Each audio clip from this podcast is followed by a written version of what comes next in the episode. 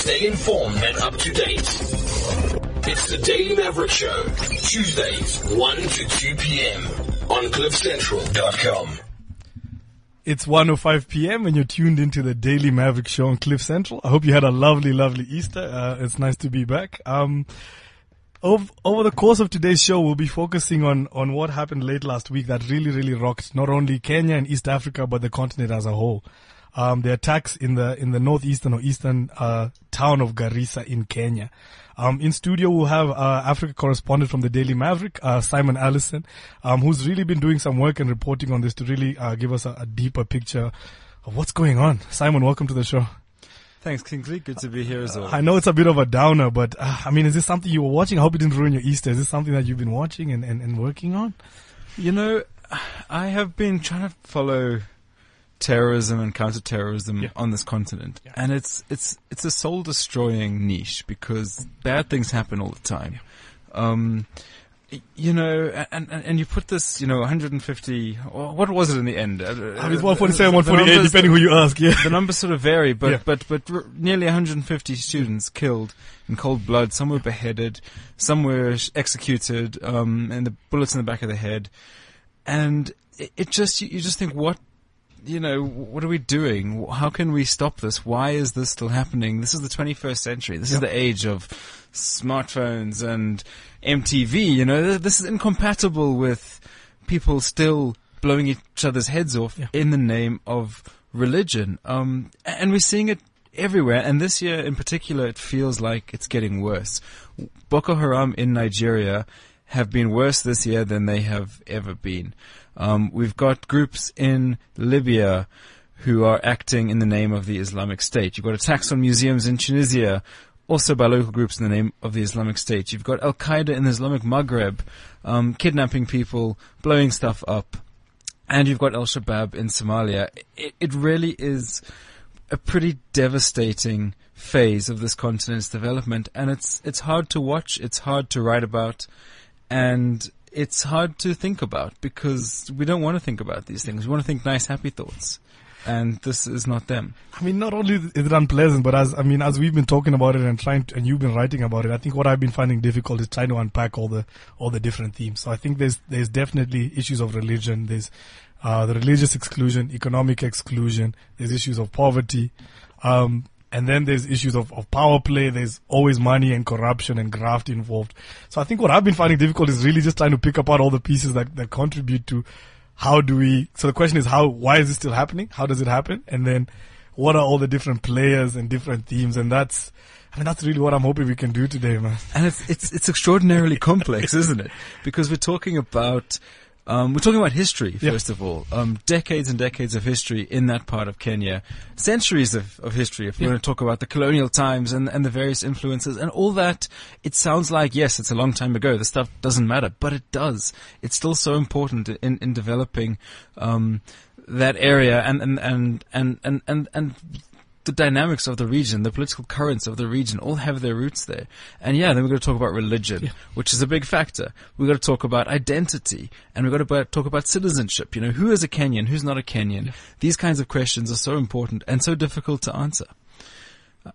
So, um, where do we even begin? Think, That's the question. I mean, I think a, a great place to start is, is, probably looking back, as you've mentioned. So over the past, say, 30 and 40 years. So I, would like to really just to, to speak to Caroline Hellyer. Um, she's ex-BBC, has done a lot of reporting from DRC and Somalia and Kenya and in a lot of these conflict areas. Uh, but Simon, what I wanted to steer the conversation towards is, if you look at the history of, of, of Kenya, uh, the northeastern region, uh, and Somalia, um, a lot of these issues have been going on for a while. So you'll see in the 60s, there was a vote in the northeastern region to actually secede from Kenya and join Somalia. Um, and, and, and hearing that, it's, I mean, it's not that surprising that there will still be so many issues around our people in the east and northeastern and Kenyan Somalis. Are they truly Kenyan? Not at all. I mean, if you look at the the Somali flag today, it's a light blue background yeah. with a with a white star on yeah. it. It's a five pointed star the five points of that star represent the five Somali regions. One is Somalia proper as we yeah. know it today. One is Somaliland up north. One is Djibouti. Yeah. One is the Ogaden region in Ethiopia. And the other is the, um, is the, that northeastern region yeah. in Kenya, which has a large Somali population. And when Somalia was founded, the whole point of Somalia was it was the realization of this pan-Somali dream. You know, in the 60s, everyone was talking about unity and Pan-Africanism. Absolutely. And, so it was and great. That kind of stuff. together, It was great. You know, they were like, yeah, well, Somalis, let's get it together under one flag. Yeah. Um, but they could, uh, they couldn't persuade Djibouti to join. They could only persuade Somaliland, and that didn't go very well, and that's a whole nother, um, story.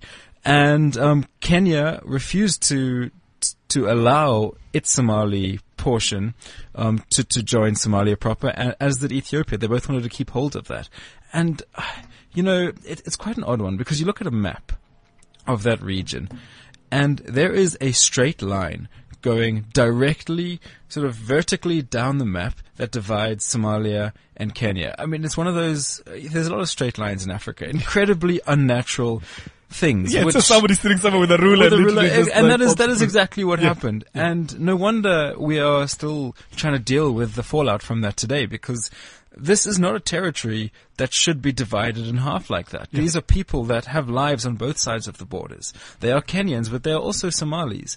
And in denying them core identities, and, and you know, in many ways, the people of that region, they're, they're, they're not allowed to be Somali because they're Kenyan, but they're also not allowed to be Kenyan. You know, they're not fully embraced into Kenyan society or Kenyan politics. They're not treated um, the same as full Kenyan citizens. And we've seen this with the recent counterterrorism meas- measures um, proposed by the Kenyatta government, which have been targeting ethnic Somalis in Kenya, be they Kenyan citizens or Somali refugees. It doesn't matter. Um, the government has has gone around detaining people, picking them up off the streets. There have been assaults. There have been reports of torture and intimidation aimed at ethnic Somalis, many of whom are Kenyan citizens. So, so what is the benefit of being a Kenyan citizen? I mean, that's a problem. Uh, Simon, just to back what you were saying. So I think, I mean, you're right. There's definitely issues of, of how these countries divided, um, and, and, and who falls on what side. And I think that, I mean, if we look back at the state, the Kenyan state, through the colonial Kenyan state through to the 80s, I mean, we have, uh, what are now being properly acknowledged as massacres that happened in the 80s, um, in towns of Wajir, in Gasira, I mean, in Garissa, sorry, um, where you had everybody being treated, and this will echo very similarly to what's been happening now with Operation Usalama, but where everybody who was Somali was being then called uh, a shifta. A shifta basically means bandit, um, and basically this is the quote unquote shifta war. In, in which case, um, the Kenyan state and the Kenyan army was going through in the, in the, under the guise of disarmament, uh, and going into homes, killing people, uh, women and children. This as early as the 80s. Um, as you've mentioned, much more recently with Operation Usalama and post Westgate, um, we've seen things like this happening again. People are being rounded up in Eastleigh. Um, we had what was being called in quotes the Kasarani concentration camp where, where a lot of uh, Somali Kenyans are being rounded up and it's basically, do you look like you might fit the bill? Yes, you're gonna be, you're gonna be jailed. We're coming to your home and we'll, we'll ask questions later. Um, I mean, and, and what, what does that do to our people if we acknowledge you in words as being Kenyan, but then when push comes to shove, we have no problems coming and taking you and your family from your home? Caroline, are you with us? I am indeed. Fantastic. There we go. We've been trying, Caroline. Okay, Can you fantastic. You're now in, yes, we can hear you. You're now in studio with Simon Allison and I. Um, how are you doing today? Fantastic. I'm okay, thanks. Okay. I just want to correct Yeah. something. Yeah. I've never reported from Somalia. Okay, sorry. So I'm, I'm sorry to misrepresent you. Thanks for clearing that up.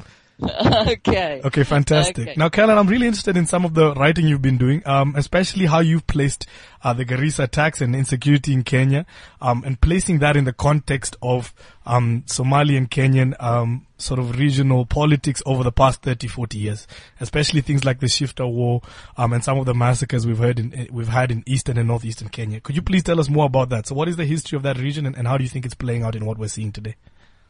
Well, uh, uh, as as your previous person said, you know, the Shifta War was was very much um, a fallout from the the politics of colonialism. Yeah. Um, and the south, the north was given away to Italy, and the south was kept by Britain, and it became part of of northern Kenya. And, and, and as your colleague said, Somalia claimed it. Yeah. Um, and then what happened was that in 1963, uh, you had this war break out. Um, and it was basically a fight between Kenya and the Somali-backed Northern Frontier District Liberation Movement. Um, and it, but it was built on long-standing grievances, mm. you know, the, the underdevelopment of, of ethnic Somalis. Um, and, and as your colleague said, part of the Kenyan propaganda was to, to label people shifta, bandits, and, and thereby excluding them from, from citizenship. And what they did was they forced v- civilians into protected villages. Now we saw we saw this also in the Acholi wars in Uganda, you know, where they forced people into these so-called protected villages, which were essentially concentration camps.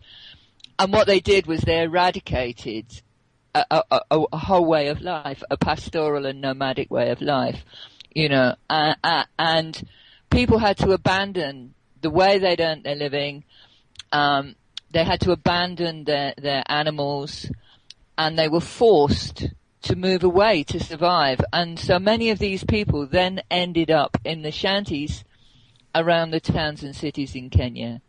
Um, and interestingly, it's those very shanties that are one level of the recruitment for Al Hijra, which is Al Shabaab's associate in Kenya, to recruit. You know, I, I, want to emphasize that, that recruitment is on, you know, it's not just class based, it's, mm.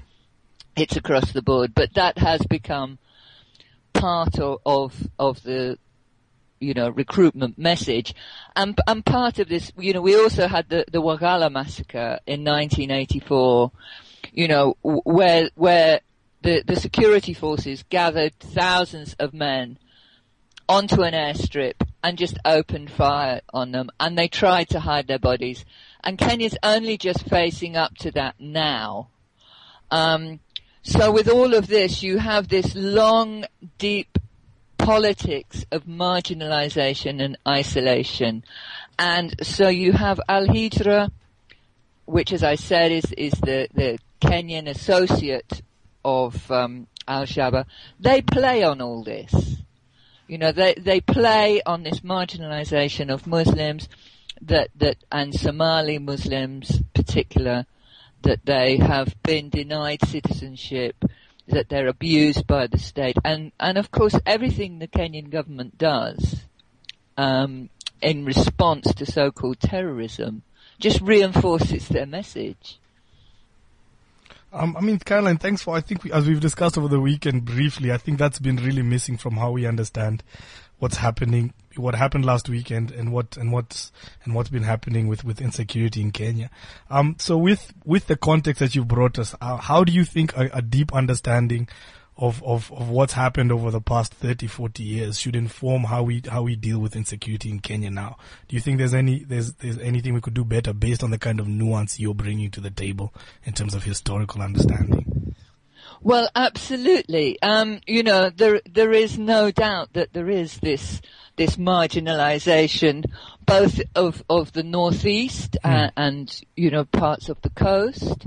Um, but also there's a, there's a kind of subliminal Christian politics at play. Um, where where the, the underlying discourse is that Kenya is a Christian nation. Yeah. Um, and this gets this then once again all of these things reinforce these recruitment messages that these groups play on heavily. Um, you know, many Muslims live in the most. We we had a famine and drought in northern Kenya in 2007. Yeah and, and, many of the Muslims up there, they live in these, these famine affected provinces and they face poverty, insecurity, um, and, and, likewise look at Garissa University.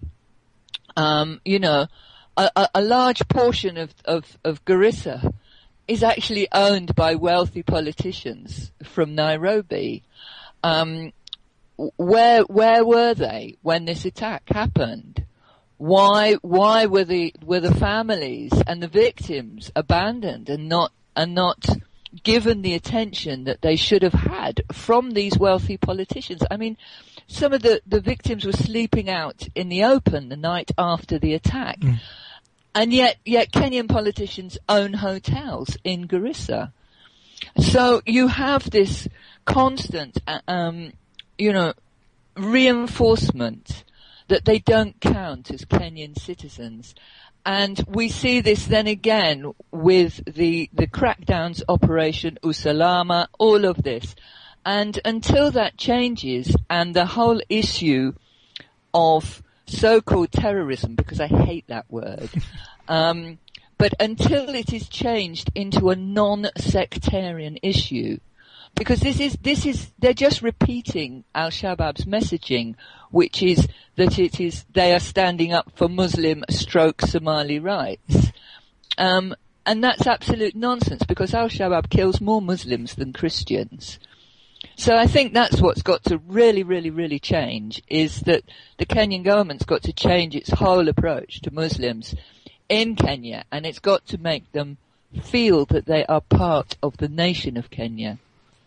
I mean, what I'm hearing from you is like it's is that it's much more than military strategy. So you're talking about food security, about about justice and judicial matters, about economic inclusion. So I think that's a much wider approach than just sort of military and warfare. Sorry, Simon, I think you have a question. No, I was just going to ask, um, Caroline, how politically charged is this issue for the, the politicians in Nairobi? You know, there is this dominant Christian discourse how, I mean, can they afford to change it? Do they feel that they have to sort of toe this line um, in order to keep their their seats? Is that part of the problem? Well, I think that's part of the problem, but I also think it's actually a lot more implicit than that. Um, you know, we, we, we have, because for instance, Kenyan Muslim politicians can be just as guilty to some mm. extent, and they play to different audiences at different times. Um, and and I think it doesn't help that we have that it's not just a Kenyan. You know, we have this problem in Britain, and I'm beginning to see this problem in the Congo even, um, where where Muslims are, are just banded together uh, uh, as as an idea, and then and then penalised you know, we, we had the, we had the, um, attacks in, in the northeastern Congo last year. And the same thing was happening there. The security services were just bundling random Muslims, um, disappearing them away. And then, then they wonder why they start to feel victimized. And, and all of these groups play on this, and whether it's in Kenya or Uganda or Congo or Britain indeed, so, you know, th- this is something that needs to be addressed. We need to remove the problem of violence away from a sectarian discourse. I mean, kind of, I mean, thanks for that. I think my only final question is just about the TRC that you mentioned around some of the massacres that took place in the 80s. Um, I mean, is it too little too late or do you think there's a, there's a genuine opportunity for the Kenyan state to actually send a message that that they, they're willing to acknowledge and, and, and make right some of the misdeeds of the past. Do you think there's a genuine opportunity there that, that could really go a long way in increasing security? Well, there is a genuine opportunity, but I don't have too much hope that they're going to take it because that's not how, how Kenyan politics plays out. Um, and unfortunately, we had a golden opportunity this past weekend. We had an opportunity for politicians to step forward under the, you know, under the heading of One Kenya and to remove this, this at the time. And instead we didn't. We just had more repetition of the same. I mean, the, the first street, the first, um, street demonstrations against Al-Shabaab in Eastleigh were actually faced tear gas. Yeah. I mean, these people are on your side and you're tear gassing them. What does that tell you? Caroline, I hear you. I'm, I'm, I'm, I'm trying to remain hopeful despite, uh, despite what you say, but I'm trying to remain hopeful that hopefully we can take this opportunity. Um, anyway, Caroline, I think that's all the time we have. Um, thank you so much for making time to, to be on the show. My pleasure. Thank okay, you. Okay, perfect. Thanks a lot. Um, Simon, I really was want to touch on something Caroline said, um, especially about uh, these people are on your side. Um, and I want to talk a bit about some of the work you did with the Institute for Security Studies. Now, you did you did some some research and some writing on on sort of the anatomy or the portrait of a of an extremist or of a terrorist. Um, and I think you found some interesting findings that they're not these other foreign strange people with with ridiculous ideas. I think you you found something quite interesting. Exactly. You know, terrorists, um, and In I agree with Caroline. Yeah. It- it's such a problematic word. It's such an other. It's like the insurgents thing from the Iraq was just insurgents, these other Exactly. people that need their own Um, word. And and it's sort of the word itself implies these are crazies. These are completely not from our realm of experience. Yeah. Um, but of course they are. And and the research I, uh, that I wrote about was conducted by Anneli Botha, who's a researcher from the Institute for Security Studies. Yeah. She is um, extremely knowledgeable about Somalia and Kenya and um, militant groups operating and extremist groups operating in that area. And you know, she she did a groundbreaking thing, and it sounds so simple, you know, because we all have theories of what terrorists are and what makes terrorists. You know, some people say, well, it's clearly something about Islam that makes people into terrorists. Some say that, oh, you know, it's about poverty and discrimination and neglect. Um, these are all good theories, um, but they are just theories. Yeah. Um, and what Anneli Botha did was she went to members of militant groups, specifically Al-Shabaab and the Mombasa Republican Council, which is another um, radical group, not a militant group, they, but they're a radical group in Um, Kenya. yes, I think they were they were uh, working to secede uh, Mombasa. Yes, exactly. From, from the rest of Kenya. Yeah. And she actually went to members of these organizations. Um, some were current members, some were former members, Mm-hmm. um, some were in jail, some were still serving. You know, a, a, a good cross section. And she just asked them. You know, it's a deceptively simple it's like, idea. why do you do what you do? Why do you do what you do? Why did you join these organizations? And it, the response was incredible. First of all, let me let me tell you what um, what that person looked like. You know, these um, w- you know, sort of cross this, this cross reference. What kind of person came out of that? And it was really interesting. Almost all of the people she spoke to grew up in a male dominated household. So even if the father had passed away, usually a male relative had stepped in to assume the patriarchal role. And, and that's very interesting when you start wondering about, uh, gender norms and you know, what it means to be a man, what it means to be a woman, and, and does this play in, into the decisions that we make later in life? Um, almost, uh, more than 70% of the people who responded had received corporal punishment at home. So that's another factor that's coming in there. Um, unexpectedly, around 60% of all respondents were middle children, which is quite a bizarre thing. You know, you think that, uh, uh, you know, it's well known, you know, we talk about middle child syndrome and that, uh, we speak that about middle children, um, feeling the greatest sense of not belonging to specific groups. But the idea that this should manifest the, itself in finding belonging in extreme groups is, is quite a strange one. Um, now, the most shocking statistic for me, however, was that something like six, I think it was 67. They were asked, what was the final tipping point? Like, Yeah. what pushed you over the edge? Yeah. Uh, you know, people can think about I mean, a lot of us are disgruntled with our governments and so on, but what, You what know, takes you to the next pushed you over level? edge? Yeah. 67% of respondents said it was some act of injustice committed by Kenyan authorities against them or their family or their community. Many singled out this idea of collective punishment. Um, that they were being punished for other people's sins. And many also singled out Kenya's counterterrorism strategy, saying that it was the the fuel that they needed to to make this leap from being normal people to being um, members of radical organizations, and that is something that Kenya is not addressing in its counterterrorism strategy. So we have this we have this clear link between you treat people like a terrorist, and some of them will become a terrorist. It's Yeah. a self-fulfilling prophecy, and we are talking individuals here. Yeah. We're not saying the entire Muslim community is going to be Is one step away from becoming We're terrorists, yeah. talking individuals, but remember, it only takes four gunmen to do a Garissa attack. That's all it took. Yeah. So individuals are enough. We are needing to guard against individuals. Um, and yet this strategy is pushing individuals into the arms of organizations like Al-Shabaab and the Mombasa Republican Council. And that is what really worries me because already I think it's too late to prevent the next terrorist attack in Kenya or even the one after that. These things, they breed for a long time. Um, they have a long sort of um, period where they fester and then they manifest. Um, and the sins, uh, the, the, the faults of Kenya's counterterrorism strategy over the last five years is what has create, helped to create the Garissa massacre today. And so what we're really doing now, the fight is not about the next terrorist attack because almost there's almost nothing Kenya can do to prevent the next one. It will happen in one way or another, but we're talking about how to prevent the one in five years time, in 10 years time, in 20 years time, because this is a long-term solution, um, because it's a long-term problem. And no one is going for the long-term solutions. Be- you know why? Because they're hard. They're really hard to sell politically.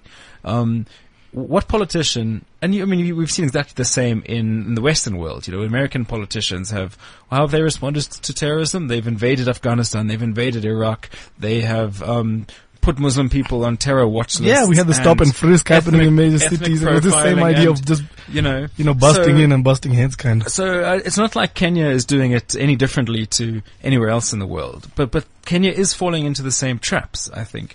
And, um, the, the collective punishment that we're seeing, um, of operations like Usalama is really the main problem here because what it's saying to all those people, that pool of people that Al Shabaab will be targeting, is also being targeted by the Kenyan government. They're, they're, getting it from both sides. I mean, to be a Muslim in Kenya today is to be in an impossible situation, I think, because unless you sort of loudly decry your commitment to the Kenyan state and, and hope that you don't get tear gassed you know, as you march, exactly, then then you're then you're labeled a terrorist. Um, and it's yeah, it, it's a really difficult position to be in. I think, I mean, I think that's worth saying again. Honestly, that that of the people surveyed and the, and the people who are inclined to being uh, sort of extremists and part of these radical groups, um, you said what 60, 70 percent of them were claimed that the, the, the the thing that pushed them over the edge was actually actions by the by the state. That's by the police, by the army, especially this idea of collective punishment. I think that's I think I think it really doesn't get any clearer than that. That if we want to have a a, a, a counterterrorism strategy that's going to work in the long term. That, that's something we have to get right. And you start wondering, yeah. there is enough data, there is enough research suggesting that this militarized collective punishment approach doesn't work. Um, it doesn't stop, it doesn't prevent terrorism now, it doesn't prevent terrorism in the future, it just makes the problem worse. Yet, leaders all over the world continue to embrace this as their main tool against terrorism. And you've got to wonder why this is. What is happening in the sort of internal politics that, that, that makes that acceptable? Why is Uhuru Kenyatta, the president of Kenya, not standing up and saying, hey, we need to take a different tack. We need to change things. And then you start getting into the, the, the political theories, you know, well, maybe it suits him. Maybe it suits him to have a Muslim community that is marginalized and a victim and a, and a useful scapegoat for so many of Kenya's problems. You know, if Kenyatta can blame them on, well, these Somalis are the problem, not me, then, then he doesn't have to carry the responsibility. This is just, um, just a theory. Yeah, but yeah. you start getting into these thoughts because so many of our leaders all across the world are ignoring the evidence. What, what they are ignoring the lessons of history yeah. on how to deal with these kinds of threats. Simon, I'll have to stop you there. Um, just quickly, if you're just joining us, um, you're on the Daily Maverick show on Cliff Central. We're discussing, uh, insecurity in Kenya, especially after the Garissa attacks that happened, um, over the weekend. Uh, we're just going to go to our next caller, Shailja Patel. Uh, Shailja, can you hear us? Yes, I can. How okay, perfect. Shailja, sorry to keep you waiting. Um, thanks for coming on the show. Thank you. Okay, perfect. So Shailja, um, um, as mentioned, we're just talking about um, uh, insecurity in Kenya, especially in the wake of the Garissa attacks. Um, now, Shailja, you've done some some excellent work in Kenya uh, after post-election violence, um, and, and and around issues around security. As a poet, as a performer, as a writer, and as somebody who gets who gets conversations going. Um, and, and I wanted to just hear from you. What do you think is the role of, of the arts and your kind of work in trying to get some of these difficult conversations going on the ground? Well, the same as the role of any concerned and thinking person, which is to see the facts and to connect the dots. Yep. The part of the story that is missing in the global coverage of the Garissa attack is that Kenya invaded Somalia three years and five months ago. KDF forces are occupying Kismayo, Somalia's main port where they are actually in bed with Al-Shabaab and protecting Al-Shabaab's monopoly of the very lucrative charcoal trade and taking a massive cut of it. And so until KDF get out of Somalia, until the war profiteers on both sides of the border stop making profits out of Al-Shabaab's operations, Al-Shabaab is going to continue killing Kenyans. Absolutely. Sorry, Shaz, I'd just love to stop you there. You mentioned this idea of war profiteers. Now, that's not something that's really being covered, in my opinion, very well in the wake of Garissa. Could you just speak about who, who these war profiteers are on both sides and, and how you think they're benefiting from the status quo right now? Well, just going back to what I heard you say earlier, Yeah. the way in which um, Uhuru Kenyatta and his regime have profited from Al-Shabaab is to switch, is basically divert attention from the ICC trials. When Uhuru Kenyatta came to power, hmm. he was facing trials for a trial at the ICC for crimes against humanity. In the wake of the Westgate attack in 2013, he leveraged that attack to present Kenya as a very vulnerable country that was a target for global terrorism and that needed a president who was absolutely able to mobilize all kinds of military forces against this terrible threat of terrorism. And that actually worked tremendously well, both as a narrative and as a force to get the charges against him dropped. What we know about KDF in Somalia is that it has been protecting and profiting from Al-Shabaab's monopoly of the charcoal trade. Al-Shabaab exports of charcoal from Kismayo increased after the city fell to KDF. There is a very lucrative cross-border trade in sugar across the Somali-Kenyan border that makes up Kenya's shortfall in domestic sugar production. And again, various wealthy individuals and cartels on both sides of the border profit from that. Then we have the very lucrative illicit trade in arms and arms smuggling across the border from Ethiopia to Somalia, from Somalia to Kenya.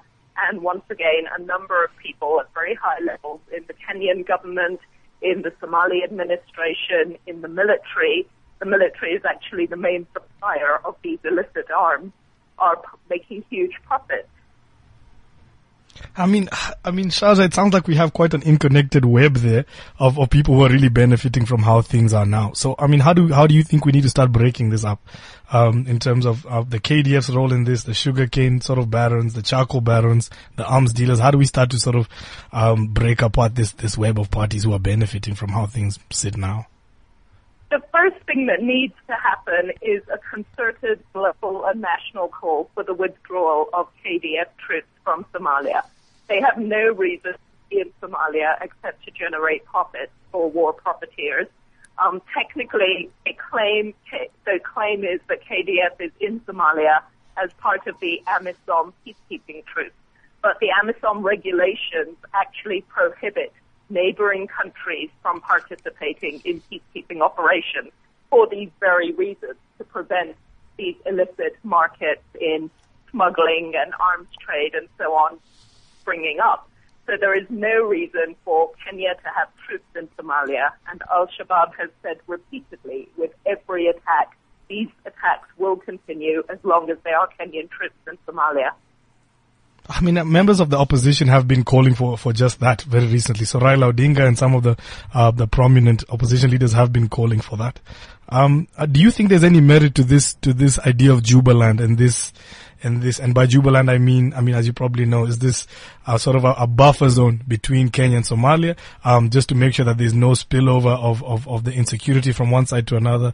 And uh, do you think there's any merit into having that as as a kind of measure, or is that just is that just like uh, dead in the water? Absolutely not. The creation of Jubaland is actually one of Al-Shabaab's primary grievances as well. And the, basically the dismemberment of Somalia has been a plot between Kenya and Ethiopia to benefit themselves, to, um, to basically disempower Somalia and defang Somalia as any kind of significant power in the region. But the creation of Jubaland was one of the, the major grievances of Al-Shabaab. So, I mean, it sounds from what from hearing from you, it sounds like pretty straightforward. We need to get out of Somalia as soon as possible, and and and that that that really removes KDF and, and the Kenyan military and their and their benefit from this. I mean, what about what about counterterrorism strategy at home? Do you think there's more we can be doing um, in the country, in Nairobi, in Kenya, um, to sort of to to, to do to to work on security better? Sorry. Yes. Yeah. And the second part of it, the Yeah. first part of it is get KDF out of Somalia. Absolutely. The second part of it, stop dehumanizing Somalis in Kenya.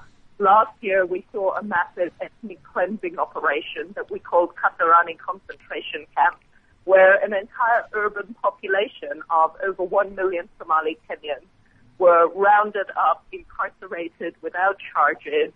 Um, many of them disappeared. Women were raped. The levels of police extortion and violence were horrifying. Mm. And this is a war on Somali Kenyans that goes back over 50 years, all the way back to 1963 when Jomo Kenyatta launched the Shifta Wars to punish the northeastern province of Kenya for voting in a referendum to join Somalia rather than to stay with the newly independent Kenya.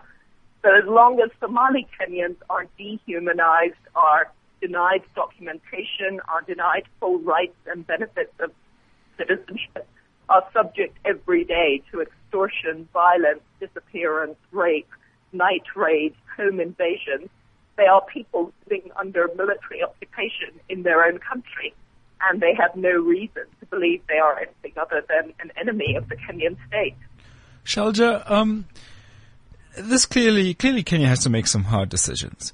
Do you think the current Kenyan leadership, in particular President Kenyatta, has the kind of moral authority to make those decisions? Bearing in mind, yes, his charges at the ICC have been dropped, but those came against a backdrop of non-cooperation from government and intimidation and bribery of key witnesses. Um, can Kenyatta really be the man to lead Kenya out of this situation? Well, the question is not can he. The point is he is the head of state. His is the ruling administration, regardless of those who question its legitimacy, regardless of the moral and political um, complications, the deeply compromised nature of presidency. He is the head of state and he has the political authority to actually take the measures that are necessary. At this point, nobody else can until the next election. If we were to have a, a change of power, then it will fall to the next um, regime that comes into power. But at this point, Uhuru Kenyatta is sitting in the hot seat, and it is so clear that he has failed miserably, repeatedly. He failed to prevent the Westgate attacks. He failed to, his administration failed to listened to the intelligence that said the Garissa attack was going to happen. There was a failure to respond in time. Hundreds of lives could have been saved. And his regime has repeatedly targeted and ethnically cleansed the Somali Kenyan population. So he's the only one who can roll back those measures, redress those measures, take necessary action to prevent the next attack. Uh, okay, perfect. Um, Shailja, thank you so much. Um, um, we will we will continue to unpack some of the things you brought up, and um, thanks for providing that that that extra insight and context that I think has really been missing from from the quality of conversation. Shailja, thanks for coming on the show. You're welcome. My okay, pleasure. Perfect. Um, Simon, there's yeah, I'm trying to figure out where to start. A lot has co- a lot has come up. I think one thing we have not discussed is is is that after the attacks we saw in Garissa, the uh, KDF and the Kenyan government say they they bombed two Al Shabaab camps in Somalia. I think they said it happened yesterday. Um, now that was a bit confusing for me. So so one is it that they knew where these things were the whole time and just didn't feel like until the weekend, or is it can, is it possible that they're just making it up? Because I mean that that really perplexes me. It's it's extraordinary yeah. how um, military action so often happens when it is politically convenient for it to do so. Uh, the most recent example, most egregious example that yeah. I can think of recently yeah. is uh, when President Goodluck Jonathan, soon to be former president, um, he delayed the Ken- the Nigerian elections mm. by six by weeks. Six weeks. And in that six weeks, he promised to defeat Al Shabaab. And we uh, all laughed Boko Haram, and we exactly. all laughed. About oh, sorry, Boko Haram. Because um, yeah. this is a feat his, his military had not been yeah. able to achieve for the last two, three years. Um, and yet suddenly in that six weeks, there was a flurry of offensives and recapturing of towns and killing of Boko Haram militants and extraordinary military successes. Some were hyperbole, of course, but quite a few of them were real. Um, and, and it was what had happened. You know, what you started to realize was was Kenyatta was using military strategy not Kenyatta. Sorry, I'm getting all, Good all luck. confused. Okay, we'll Good talk about Nigeria. Jonathan. Good luck, luck, Jonathan, was, was, was using his military strategy as a campaign tool. Yeah.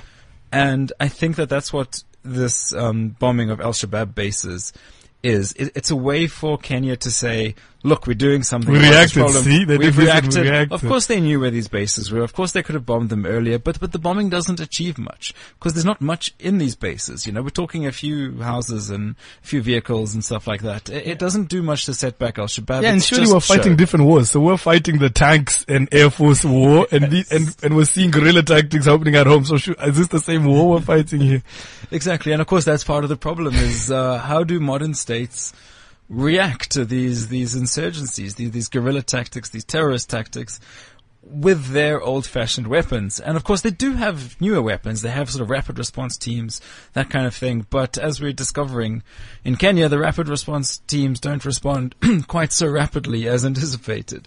Um, in this case, I think they were stuck on the tarmac at uh, at an airport in Nairobi, and they couldn't find a plane to take them to Garissa in time. I mean, the reports are quite worrying. I mean, depending who you ask, between nine and twelve hours for them to be on the ground and ready to go.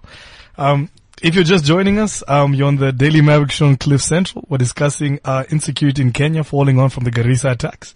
Um, we're just about to go to our next uh, uh, caller, who is Jasmine Opperman, the Africa Director of the Terrorism Research and Analysis Consortium. I hope I got that right. Jasmine, welcome to the show. Hello, Jasmine. Sorry, can you hear us? Okay, clearly not. She'll be back in a second. um, I mean, I think that's something I'd really want to ask Jasmine. I mean, how, I mean, how do states, I mean, it's urban warfare. It's a different ball game. It's happening amongst your own citizens. Um, and we've seen the impact that it can have on exclusion, Absolutely. religious exclusion, economic exclusion, and so on. So how, how do you fight this war properly?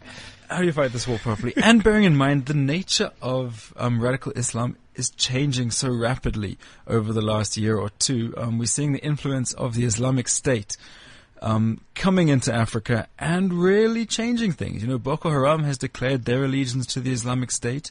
Several groups in Egypt, Libya, and Tunisia have done the same.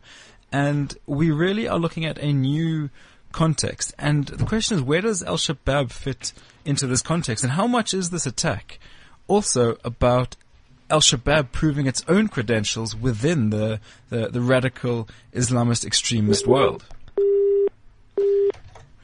So, Uh, yeah, I mean, it's something that has confused me. Um, in that we have we have Al Shabaab, we have Boko Haram, we have ISIS, we have Al Qaeda. so, I mean, as you predicted, and I'm so excited that you saw this coming. Um, Boko Haram did sort of pledge allegiance to um uh, to the to ISIS. Um, and I think we've, uh, if I'm not correct me if I'm wrong, that Al Shabaab has been aligned with Al Qaeda. yes. But I, th- if I'm not wrong, there's been a, a kind of call for Al Shabaab to to also be so to have an alliance with. Uh, with with ISIS, so I'm just I'm just trying to understand what's the Well- what is now becoming a global sort of terrorism you know, network. Al, Al Qaeda and ISIS are two sides of the same coin. You know, they, they, they, they, ISIS came from Al Qaeda. And so really, like, groups like Al Shabaab are in this impossible position where they are now trying to choose between which one and figure out how to, um, how to position themselves. But I think, I believe we have Jasmine on the line. yeah, with I think us now. Jasmine, are you back? And she really is the expert on this. We're losing here, man. So it, it seems to be, I mean, in, in my sort of silly understanding of global geopolitics, it seems to be almost like picking teams. It's it- like, it is very you know, we're like all, it's all extremists, The- the- it's all terrorist networks, but sort of who, who whose team are you the on? metaphor I like to Yeah. use is, is, is, is, is of a franchising operation. So what happens is, you know, KFC, for example, the, the similar, let's look at the similarities between KFC and ISIS. Um, KFC, you go into a country and they don't, they don't open a shop themselves. Yeah. What they do is they say, hey, you can use our equipment, you can use our logos, you can use our menu, and, um, then you can make your own KFC. And that's what's happening here is, is Al Shabaab, well not, let's say Boko Haram. Boko Haram are not suddenly part of ISIS. ISIS hasn't suddenly, you know, marched over from Iraq and Syria to join up with the guys in Nigeria.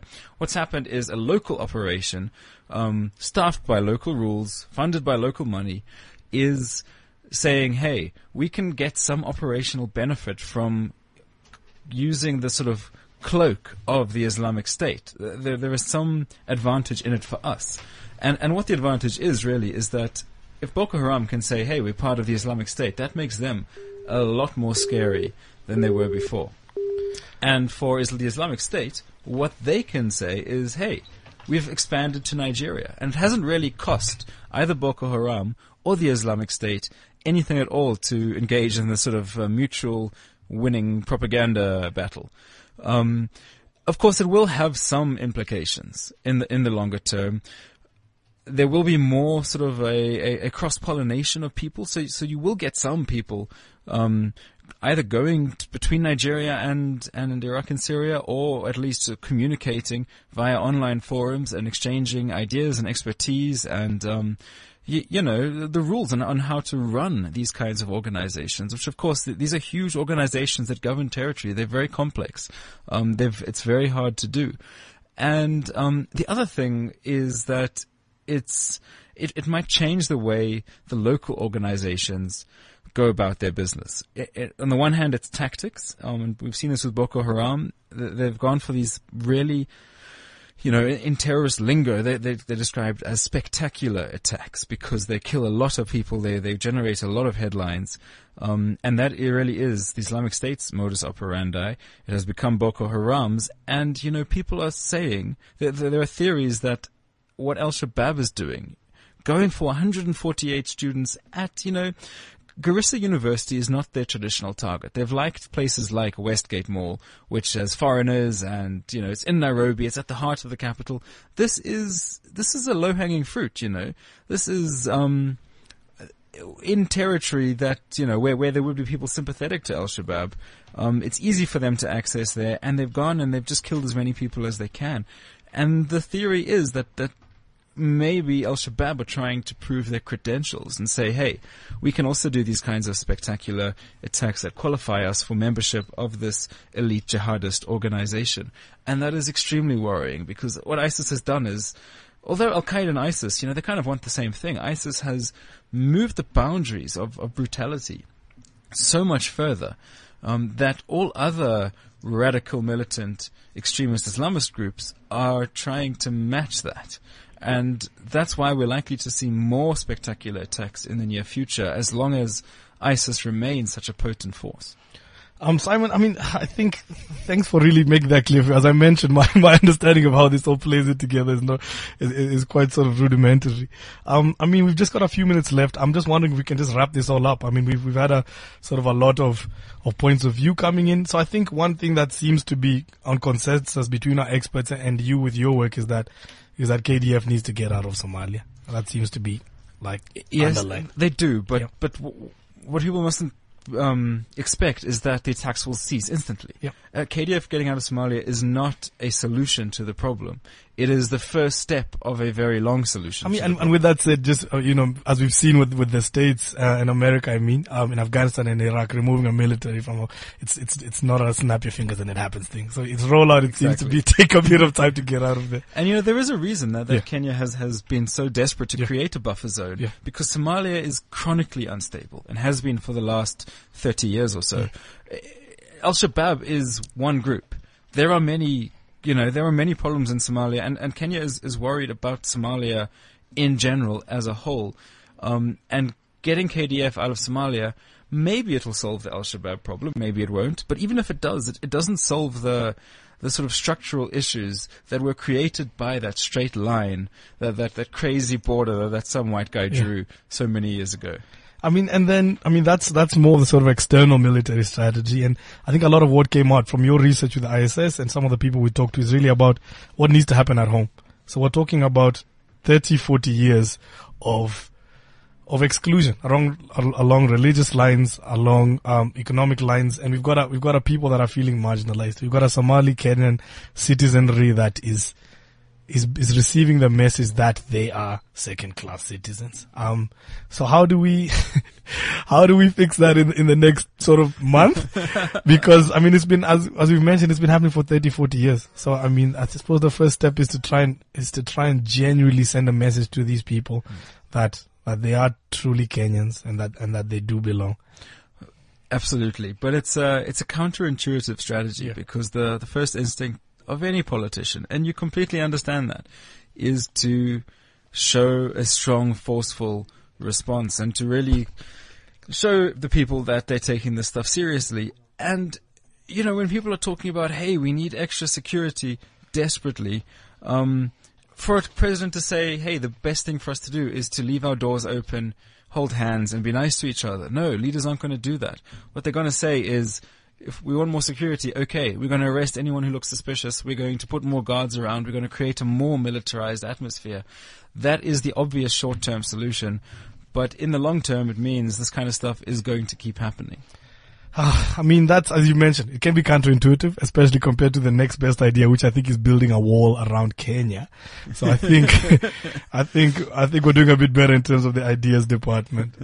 Um, yeah, I think lastly, the only thing we haven't sort of mentioned in too much detail is just the aspect of corruption that we can, I mean, we've got the seventh largest government spending, um, on, on warfare and military expenses on the continent. Um, and that could become the first in the world. It doesn't matter if half of it is, is being misappropriated and half of it is being stolen. Um, and there's, and that's not an official stat, that's a figure of speech. Um, it's just this question of until we figure out our very big systemic issues around graft and corruption that we've been battling ever since 1963. Um, it kind of doesn't matter what kind of strategy we have if we can't implement. Um, if the police is too corrupt, politicians are too corrupt, corrupt, then exactly. Um, you know, it is corruption basically makes anything you do unworkable. It puts holes in any strategy.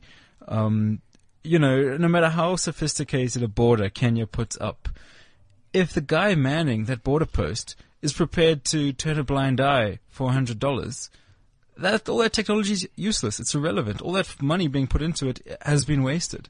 So maybe that's something that really needs to be addressed urgently. Is, is that people in, you know, officials in Kenya need to get rid of this of, of, this culture of corruption. But of course, that's a whole other debate that, that has been entrenched for thirty. I think that's years. another. I think that's an. I think that's another another show in itself. I mean, that's definitely something we'll be talking to. Uh, we, we've definitely we've set up a few interviews, especially focusing on corruption and transparency. Sorry, Simon. I was going to say I, I, do have a, a, a positive, optimistic thought to end the show on. There we go. Um, which I think we desperately need at this point. And it's that uh, someone was telling me yesterday, and it's kind of borne out by a few statistics I've seen. We're actually living in the most peaceful time in history. I know it sounds strange because we're bombarded with these these graphic YouTube videos of people getting their heads cut off and horrible headlines of massacres, but this kind of stuff has been going on in human history forever, but we haven't always really known about it in such detail. You know, 40 years ago, if 100 people got killed in Iraq, would we know? Would we care? If 200 people got killed in Kenya, certainly in South Africa, we wouldn't know about it and we wouldn't really have cared.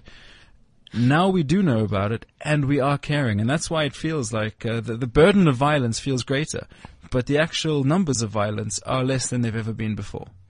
Simon, thanks for that. I think we really needed that rainbow at the end of at the end of the show. We are running out of time. Thank you everybody for tuning in.